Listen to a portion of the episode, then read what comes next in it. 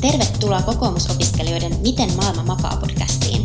Tässä podissa kerromme, mitä opiskelijoille kuuluu, mitä nuoret haluavat päätöksentekijöiltä sekä miten maailma makaa. Tämän viikon jaksossa keskustelemme Euroopan unionista ja erityisesti siitä, miten se vaikuttaa nuorten ja opiskelijoiden elämään. Miltä näyttää kansainvälinen maailma poikkeustilan jälkeen? Kanssamme keskustelemassa EU-vaikuttamisen ja kansainvälisten asioiden asiantuntija sekä entinen kokoomusopiskelijoiden puheenjohtaja Janika Takatalo. Tervetuloa! Tervetuloa kokoomusopiskelijoiden Miten maailma makaa podcastiin. Täällä me käsittelemme politiikkaa, opiskelijoiden elämää ja sitä, miten maailma makaa. Tänään meidän aiheena on Euroopan unionin tulevaisuus ja rahoitus. Etästudiossa meillä aihetta on pohtimassa Euroopan unionin asiantuntija, kokoomusopiskelijoiden emeriitta-puheenjohtaja, kokoomuksen europarlamentaari ehdokas viime vaaleissa ja väitöskirjatutkija Janika Takatalo. Moikka, kiva olla mukana. Kiitos, että olet. Janika on Euroopan unionin koulutuksen ja sivistyksen erityisasiantuntija, joka ei pelkää sivistyksen puolustamista. Lisäksi studiossa on kokoomusopiskelijoiden entinen kansainvälisten asioiden sihteeri, EU-oikeuden osaaja ja Rovaniemellä oikeustiedettä opiskeleva Hilla Haajanen. Terve, terve. Ja minä olen Jeremias Nurmela, kokoomusopiskelijoiden puheenjohtaja ja silloin tällöin oikeustiedettä opiskeleva pseudointellektuelli Helsingin Töölöstä. No niin, mennään suoraan asiaan.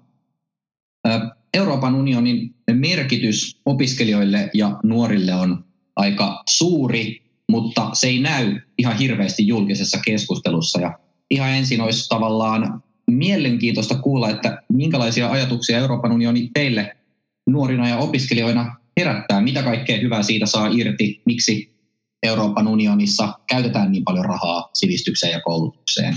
Joo, no tota, jos mä vaikka aloitan, niin musta tuntuu, että Euroopan unionin merkitys on itselle vähän niin kuin kasvanut koko ajan tässä elämän niin kuin saatossa, että muutaman vuoden on ehtinyt elääkin ennen kuin Suomi liittyi EU-jäseneksi ja tietenkään ihan lapsena sitä asiaa ei niin paljon ajattele, mutta sitten kun tota, on itse päässyt hyötymään just näistä Erasmus-ohjelmista ja, ja huomannut, että työmarkkinat on auki tuonne Eurooppaan nyt valmistumisen jälkeen, niin kyllä se niin kuin yhä tärkeämpi on. Ja osaa arvostaa ihan hirveästi kaikkea sitä, mitä EU meille tarjoaa, just vaikka mietitään rauhaa ja, ja tota, vakaata taloutta ja turvallisuutta ja tällaisia asioita, niin kyllä Eurooppa on mulle tosi tärkeä asia.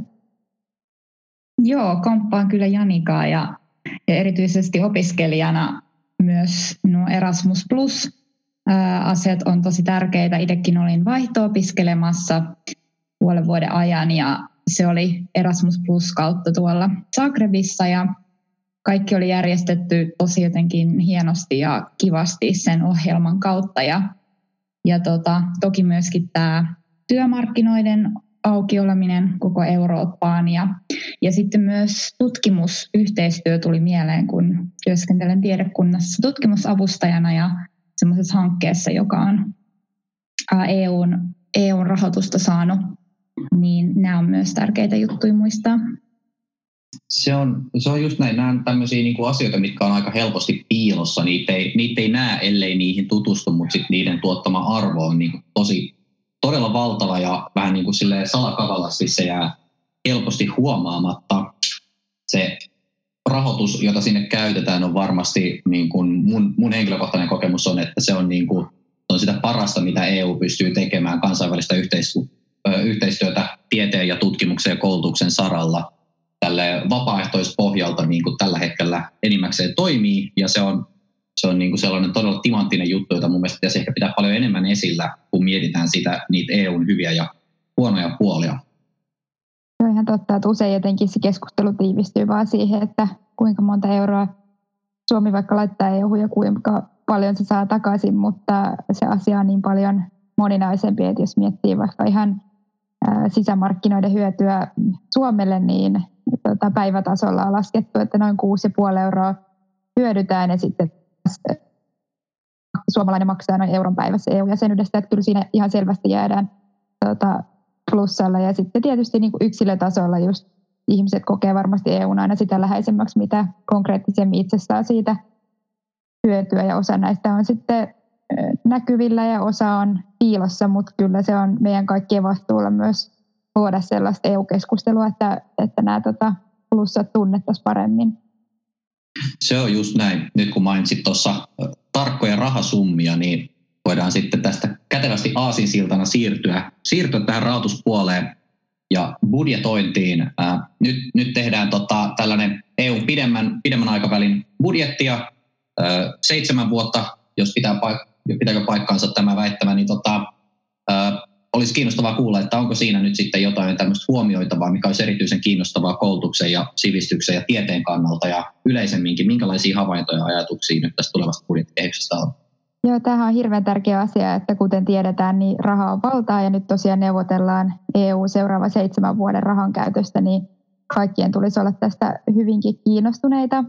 Ja tätähän on yritetty saada jo aika pitkäänkin aikaan tätä budjettisopua, ihan tuolla viime talvenakin Suomen EU-puheenjohtajuuden tota, yksi tärkeimpiä tavoitteita oli saada tämä budjetti lyötyä lukkoon, mutta siinä ei onnistuttu. Et siitäkin huomaa, miten kinkkinen tämä kysymys on ja ja lähtökohdathan tämän pitkän aikavälin budjetin tekemiselle on ollut aika haastavat, että tietysti Britannia isona maksajana lähti EU-sta ja nyt sitten kun nämä neuvottelut joutu tauolle tästä koronan aikana, niin tämä uhkaa nyt entisestään vielä vaikeuttaa sit sitä tilannetta, että puhutaan aika paljon erilaisista elvytystoimista nyt ja moni sellainen asia, joka on ollut opiskelijoille ja nuorille jo melko varma, esimerkiksi tämä Erasmus-rahoituksen tuntuva nostaminen, niin saattaakin nyt olla vaakalaudalla, että niitä käsiä on aika paljon ojossa nyt ottamaan EU-rahaa ja, ja tota, sen takia me tarvittaisiin nyt tosi hyvää edunvalvontaa etenkin niin kuin meidän Suomen päättäjiä kohtaan, koska tällä hetkellä se budjetti on aika paljon kiikastanut just jäsenmaista, eli, eli tota, komissio ja MEPit olisi kyllä valmiita panostamaan näihin asioihin, mutta sitten jäsenmaat maksajina tietysti sit siinä hiukan kimmailee. En tiedä, mitä te olette mieltä asiasta. Hyvin sanottu Janika, että nyt on paljon käsiä ojossa ja tosiaan aiemminhan kun tuo budjetti on painottunut niin kuin maatalous- ja aluerahoihin, niin nyt niin kuin haluaisin nähdä, että sitä, sitä niin kuin modernisoitaisiin ja ilmeisesti tämä on ollut, ollut tuota tavoitteenakin, mutta tota, hankala nyt sitten sanoa, että miten tämä korona vaikuttaa siihen, että toivoisin, että siitä sivistyksestä ei oltaisi ensimmäisenä luopumassa ja, ja tota, turvaamassa sit maatalouteen esimerkiksi ja aluerahoihin niitä, niitä kaikkia rahoja, vaikka toki niihinkin sitä tarvitaan sitten. Mäkin olen vähän kuullut, mun, mun ymmärrykseni Euroopan unionin budjetoinnista on ö, sillä tasolla, että mulle on, mulle on väitetty näin, että Euroopan unionissa on rahaa kahdessa paikassa ja ne on tiede ja tutkimus sekä maataloustuet ja maataloustukiin ei voida koskea, niin sitten kun jostain pitää leikata, niin se on aina se koulutus. Mulla ei ole aavistustakaan, pitääkö tämä väittämä paikkansa, mutta äh, voisin sanoa, että toivoisin ainakin nyt, että käytettäisiin sellaista harkintaa ja sellaista pikkänäköistä ajattelumallia jäsenmaissa, että ei lähettäisi ottamaan sieltä koulutuksesta ja tutkimukset se, se on aika lyhytnäköistä, varsinkin nyt kun sitä on pystytty kehittämään valtavasti, on niin kuin kykyä käyttää se raha oikeasti hyödyksi, mikä sinne panostetaan, niin se olisi mun mielestä aivan valtavan surullista, jos sitten nyt lyhytnäköisesti lähettäisiin viemään just jonnekin alueelliseen kohesiorahastoon niin tota, panostuksia koulutuksen ja tutkimuksen kustannuksella. Joo, sä oot just ihan oikeassa siinä, että perinteisesti suuri osa EU-budjetista on just kahdelle alalle mennyt, maanviljelyyn ja sitten köyhempien alueiden tukemiseen, eli tähän kohesiorahastoon, ja nyt olisi tärkeää panostaa uusiin asioihin yhä enemmän, eli itse näen, että just totta kai sivistys, eli tutkimus, koulutus, nuoriso ylipäänsä, mutta sitten myöskin ilmastonmuutos, uusien työpaikkojen luominen ja turvallisuus olisi sellaisia asioita, johon itse näkisin, että tulisi enemmän panostaa nyt sitten tulevalla budjettikaudella. Joo, miten sä tota, Janika, näet nyt sitten ehkä tätä budjettia kaikista meistä parhaiten seurannut tai sen ympärillä velluvaa keskustelua, että onko niinku, kuinka todennäköistä nyt sitten on, että tässä, tai sanot, että tarvitaan hyvää edunvalvontaa, mutta onko niinku todennäköistä nyt aidosti, että sit sieltä lähettäisikin leikkaamaan? Onko se niinku aito uhka nyt ö, tavallaan Euroopan laajuisesti? E-, eikö kuitenkin esimerkiksi Suomen hallitus voisi kuvitella, että niillä on hyvinkin vahva vahva intressi ylläpitää sitä, vai onko tämä niin kuin sellainen asia, joka, jos on liian houkuttelevaa lähteä sitten leikkelemään? No joo, mielenkiintoinen kysymys. on tosiaan etenkin seurannut just tätä nuoriso-opiskelijapuolen rahoitusta, että ennen tuossa vaaleja jo komissio esitti silloin, että Erasmus-rahat tuplattaisiin ja sitten me pitkin tuli sille samalle kannalle ja tota, nyt sitten jäsenmaissakin on ollut havaittavissa sellaista positiivista suhtautumista, että Erasmushan on yksi onnistuneempia ohjelmia, että sikäli sille on laaja tuki, mutta sitten kun tavallaan tulee se tosiasiallinen valinnan paikka, että ollaanko valmiita vaikka leikkaamaan siitä maataloudesta, että saadaan enemmän rahaa tutkimukseen, niin se ei olekaan niin helppo kysymys, että Suomen hallitusohjelmaan on esimerkiksi kirjattu, että Erasmus-rahoitusta tulisi merkittävästi kasvattaa, mutta sitten mitä on itse seurannut viestintää, vaikka kun meidän ministerit on ollut tuolla kokouksissa, niin ainakin ne julkitulot on aika paljon ollut sitä, että on tuotu esiin näitä maa, maanviljelyn ja ö, muun tukia, joita siellä sit on puolustettu, että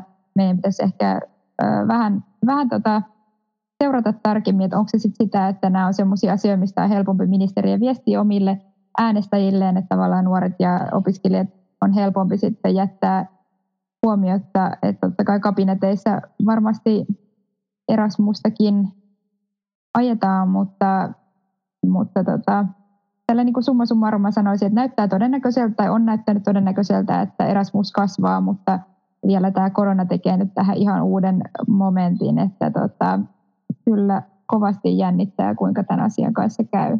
Joo, toi korona on, olisikin ollut se seuraava kysymys, että onko se nyt sitten jotenkin leväyttänyt tämän pakan uudelleen täysin auki, että ää, nyt, nyt on niin lisää ottavia käsiä, mutta onko niin kuin, kun mun käsitykseni on se, että Euroopan unionin tarkoitus Euroopan keskuspankin tällä ää, uudella niin, tota, takausvastuilla tämä SURE niin tota, rahoituksella rahoittaa näitä tota, tehdä tätä koronaelvytystä, mutta että onko niin kuin, sillä vaikutuksia tähän budjettiinkin mahdollisesti? No joo, ainakin lyhyellä aikavälillä näitä koronatukipaketteja siellä on nyt laitettu pystyyn, ja mikä on tietysti hyvä asia, mutta sitten just kun katsoo tätä pidemmän aikavälin budjettia, niin, niin tota, siinä sitten kuitenkin näen, että tie tavallaan ulos tästä kriisistä ja, ja tota, taantumasta, mikä koronan myötä nyt tässä on käsillä, niin tulisi kuitenkin just sen tutkimuksen ja koulutuksen kautta, että sikäli näkisin, että tämän koronan ei pitäisi ehkä vaikuttaa näihin pitkän aikavälin suunnitelmiin muuta kuin vahvistaen tätä jo aiemmin ollutta linjaa, että näihin tultaisiin enemmän panostamaan. Niin, siis sitä mäkin toivoisin tosi kovasti, että tämä tällainen niin kuin pitkän aikavälin budjetointi, että tässä ei kuitenkaan sitten lähettäisi heiluttamaan isoa pensseliä tällaisen tilapäisen shokin kanssa, vaikka kyse korona on siis tietenkin todella iso, ihan valtava vaikutus, mutta se, että pitäisikö sen antaa sitten vaikuttaa näihin muihin pitkäaikavälin kehityssuunnitelmiin, niin todennäköisesti tai toivottavasti ei varsinkin, mitä tulee koulutukseen ja tutkimukseen. Niinpä. Mulle tuli mieleen, että miten tämä korona nyt vaikuttaa lyhyellä aikavälillä niin kuin nuoriin ja, ja tota, opiskelijoihin siinä mielessä, että nyt varmaan aika moni peruu noita syksyn ja ensi vuoden vaihto-opiskeluja Erasmus Plus-ohjelmassa ja myös niin kuin, ää, varmaankin niin kuin ihan matkustaminen vähentyy. En tiedä, lähteekö, myydäänkö kesällä esim. Interrail-lippuja. Viime kesänä oli se, että ää, 18-vuotiaille ää, saatiin tällaisia ilmaisia Interrail-lippuja, niin, niin kuin, vähentääkö tämä sitten semmoista niin kuin liikkuvuutta nuorten parissa ja sitten ehkä, että kallistuuko se liikkuminen niin paljon, että se ei ole nuorille sit enää yhtä mahdollista kuin aiemmin? Tämä on kyllä hirveän tärkeä kysymys, että tavallaan kansainvälisyydessä on menty niin huimasti eteenpäin tässä viime vuosina, että se on ollut vähän itsestäänselvyyskin, että hankitaan sitä kansainvälistä kokemusta, että mennäänkö siinä nyt sitten vuosia taaksepäin ja mikä on se tulevaisuus sitten, koska taas Erasmus-vaihdot vaikka pyörähtää käyntiin. Että tällä hetkellä tosiaan keväällä moni maa kutsui omat vaihto-opiskelijat kotiin ja vaihdot jäi kesken ja sitten toisaalta oli myös tilanteita, missä ei välttämättä kaikki halunnut palata ja jäi vähän erikoiseen tilanteeseen, että Suomessakin voi olla tällä hetkellä kauempaa tulevia opiskelijoita, joiden viisumit on vanhentunut ja he eivät kuitenkaan tiedä, että milloin he voi matkustaa takaisin koteihinsa, niin näistä asioista on mun mielestä ollut ehkä vähän liian vähänkin keskustelua, että mulla on ainakin itsellä ajatuksia, miten tätä tilannetta pitäisi ratkoa niin kuin nyt. Ja sitten toisaalta myös pitäisi olla koko ajan katsistia kauempana, että miten palautetaan sitten kansainvälisyys taas olemaan pop tavallaan tämän kriisin jälkeen, jos, jos tota näyttää siltä, että ihmiset ei tuosta vaan enää uskallakaan lähteä vaikka vaihtoon. Tämä on niin kuin äärimmäisen olennaista. Euroopan unioni on todella pahasti epäonnistunut tehtävässään, jos sitten kun tämä niin kuin väliaikainen eristäytyminen päättyy, niin ei pystytä palauttamaan takaisin semmoista normaalia kansainvälistä toimintaa. Siihenhän meidän täytyy pyrkiä tähän kansainväliskehityksen parantamiseen, siihen, että meillä nimenomaan tunnetaan sellaista nimenomaan tämä vapaa liikkuvuuden palauttaminen takaisin. Jos, jos siihen ei pystytä, niin sitten sen jälkeen ollaan niin kuin menty todella paljon taaksepäin. Mua kiinnostaisi hirveästi kuulla, että minkälaisia ratkaisuja sä näet siihen. Joo, tosiaan se viestintä on tietenkin tässäkin kaiken A ja O, että nyt liikkuu niin paljon tavalla erinäköistä tietoa siitä, että miten vaikka syksyn vaihdot nyt tulee toteutumaan. Et huomasin justiinsa, että AMKien rehtorineuvosto Arene oli ottanut kantaa, että he suosittelevat AMKkeja pidättäytymään nyt vaihto-opiskelijoiden ottamisesta ja lähettämisestä ja myöskin sitten UNIFI pohti tätä samaa, niin se on tietenkin hyvä, että nämä rehtorineuvostot käy keskustelua, mutta toivoisin, että tässä pystyttäisiin tekemään myös sellaisia vähän korkeamman tason selkeitä ohjeita, jotka koskisivat kaikkia kouluasteita. Ja sitten täytyy myös muistaa, että kansainvälistä liikkuvuutta on paljon muutakin, että on esimerkiksi tämmöiset Euroopan solidaarisuusjoukot, että nuoret, jotka on vaikka tehnyt vapaaehtoistöitä tai nuoret, jotka on tehnyt vaikka työharjoitteluja EUn puitteissa eri maista, niin nämä pitäisi kaikki ottaa huomioon ja tiedottaa ja myöskin sit sitä tietoa pitäisi olla englanniksi tarjolla täällä Suomessa, koska kuten sanoin, niin tännekin on jäänyt aika paljon sitten opiskelijoita vapaaehtoisesti tai sitten sen takia, että ei ole ollut muuta vaihtoehtoa, että on vaikka niitä, jotka suorittaa pidempää tutkintoa täällä, niin, niin tämä tiedotuspuoli olisi se ihan ykkönen, mitä sanoisin, että pitäisi nyt hoitaa paremmin, että epävarmuus karisee pois.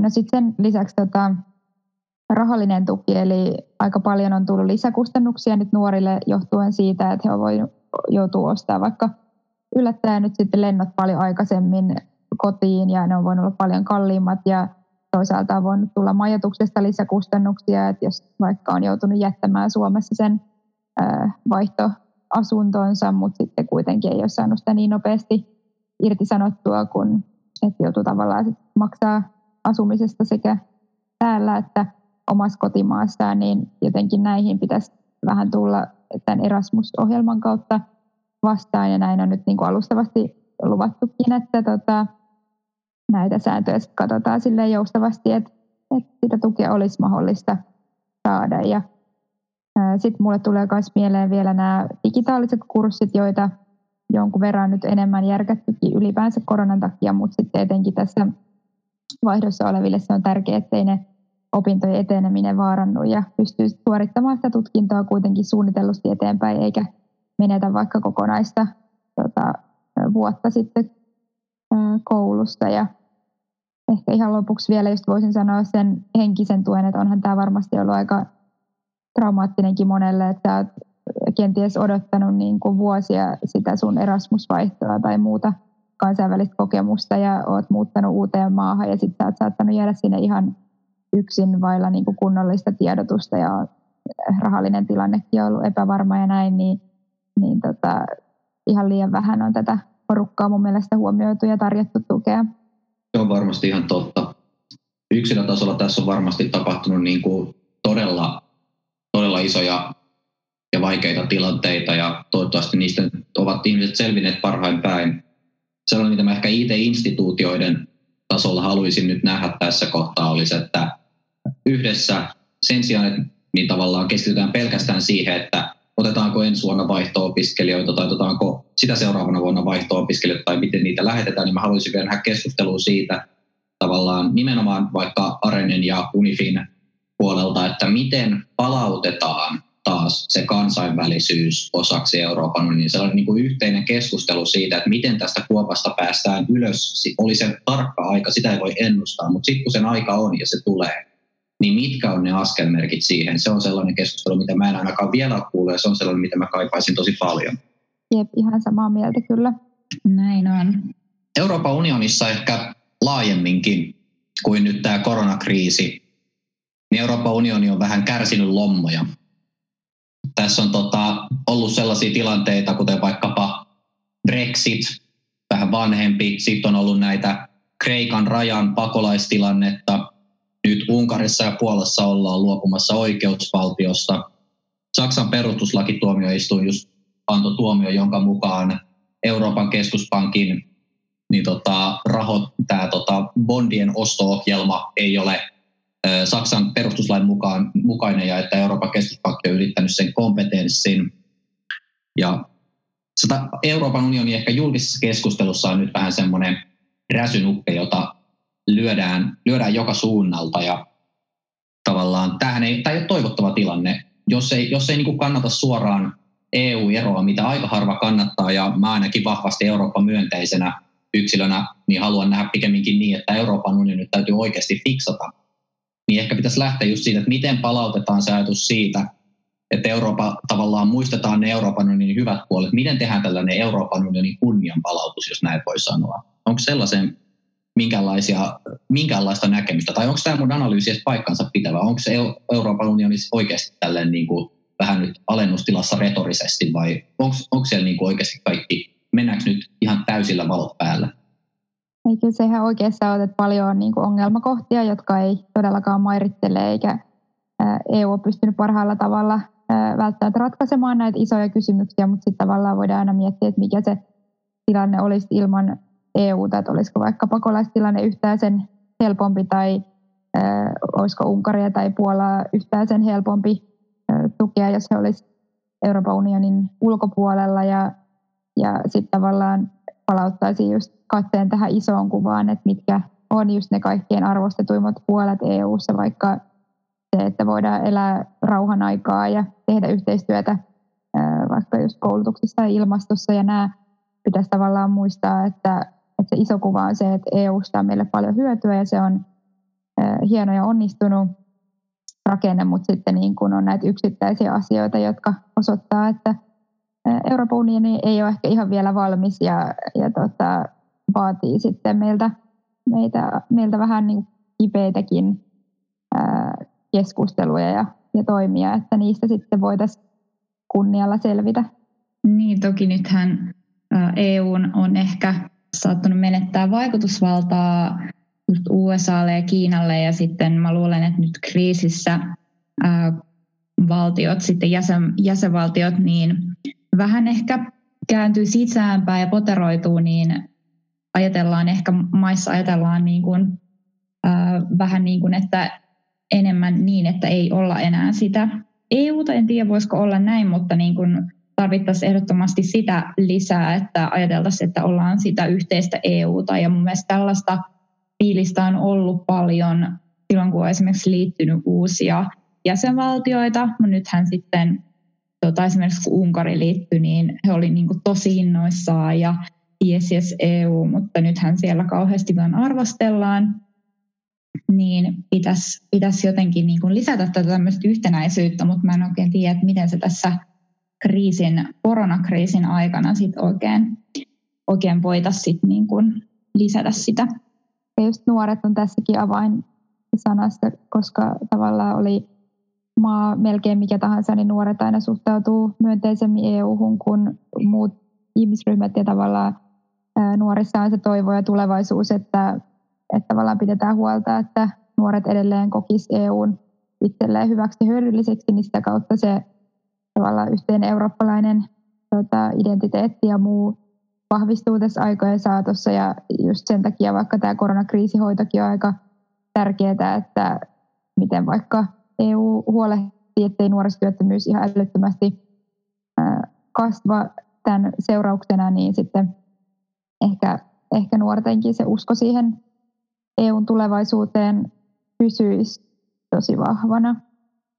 Just näin. Ja sitten muistaa, muistaa, että parhaimmillaan EU kuitenkin pystyy sellaiseen, mihin yksikään maa ei niin kuin yksinään pystyisi, että semmoinen niin kuin yhteisvoima pitää myös pitää mielessä. Totta, että just vaikka ilmasto on hyvä esimerkki siitä, että se on Joo. nuorelle tärkeä kysymys ja siinä ehdottomasti EU on vahvempi yhdessä kuin erikseen ja onkin aika mielenkiinnolla just seurannut tätä Green Dealia, mitä nyt tehdään ja vaikuttaa siltä, että ainakin nyt ennen koronaa, niin tämä on ollut ihan komissionkin työohjelmaan tämmöinen ykköskärki ja varmasti se on myös sellainen asia, mikä luo nuorille uskoa ylipäänsä tulevaisuuteen ja sitten tulevaisuuteen just nimenomaan Euroopan unionin jäseninä. Joo, siis tässä on, tässä on näitä niin kuin rationaalisia, todella hyviä argumentteja Euroopan unionin puolesta, mitä esitetään sellaisia, mitkä vaatii ehkä sitten tämän niin kuin vastakohtaispäätelmän tarkastelua, että mitä jos EU tai ei olisi, niin miltä maailma näyttäisi. Ja sitten tässä on toisaalta tämä eurooppalainen identiteetti, ja se jälkimmäinen on sitten semmoinen tosi vahvasti tunnepohjainen asia. Se on sellainen, että sitten, että tunnet sä olevas eurooppalainen, niin se ei ole samalla lailla, se on rationaalinen kysymys. Ja nyt mun mielestä oli tosi hyvin Hillolta sanottu tämä, että niin kuin valtiot kääntyy sisäänpäin. Ihan varmasti just näin, näin on. Ja sitten siitä täytyy päästä jotenkin ylös ja ulos. Meidän niin kuin se eurooppalaisen yhteismielen ja niin fiiliksen palauttaminen, se on tosi tällainen, se on henkimaailman juttuja, mutta se vaatii varmasti tiedotuksen lisäämisen myö lisäksi, tai siis että sa, pelkkä lisätiedotus ei tule riittämään siihen, vaan se tulee kyllä ihan vaatimaan myös tavallaan, tämä korona saattaa olla menetettyä aikaa sen osalta. Meidän täytyy jo pystyä avata yhteiskunta, jotta sä voit mennä junalla ympäri, ympäri Eurooppaa ja nähdä sen eurooppalaisen kulttuurin ja sen, miten sä pystyt pärjäämään oikeasti, miten hienoa on mennä vaikka junalla Ranskasta Saksaan ja nähdä niitä kulttuureita ja ymmärtää sen tavallaan yhteisen eurooppalaisuuden siinä. Ja siihen tavallaan niin kuin meillä ei välttämättä ole mitään semmoisia kauhean helppoja konsteja ulkopuolelta sitä tehdä. Ei, että on just noin, että oikeastaan mikään ei voi korvata sitä, kun sä saat uusia ystäviä muista maista ja sitä kautta sun niin kuin kulttuurien välinen ymmärrys lisääntyy, niin meidän ei nyt auta kuin odottaa, että rajat uskalletaan taas EU-ssa avata ja tosiaan sitten toivottavasti satsata yhä enemmän Erasmus-ohjelmaa ja sitä kautta saada jokaiselle nuorelle se aito mahdollisuus kansainvälistyä ja vaikka lähteä sitten interreilaamaan 18-vuotiaana EU-ohjelmien kautta ja näin, että semmoisen maailman toivon, että aika pian taas nähtäisiin. Olipas ihanan positiivisesti sanottu. Musta tuntuu, että tähän, näihin, näin, näin positiivisiin tunnelmiin meidän on ihan hyvä, hyvä lopettaa tämä podcast. Tota, meillä tosiaan alkaa aika päättymään, joten kiitos molemmille valtavasti mukanaolosta. Kiitos, kiitos. Kiitos, oli kiva. Ja ensi viikolla otetaan uudestaan. Laita meidät kuunteluun, missä ikinä podcasteja kuunteletkaan. Ja ystävät, niin se on, että näin se vain maailma vaan makaa. Kiitos.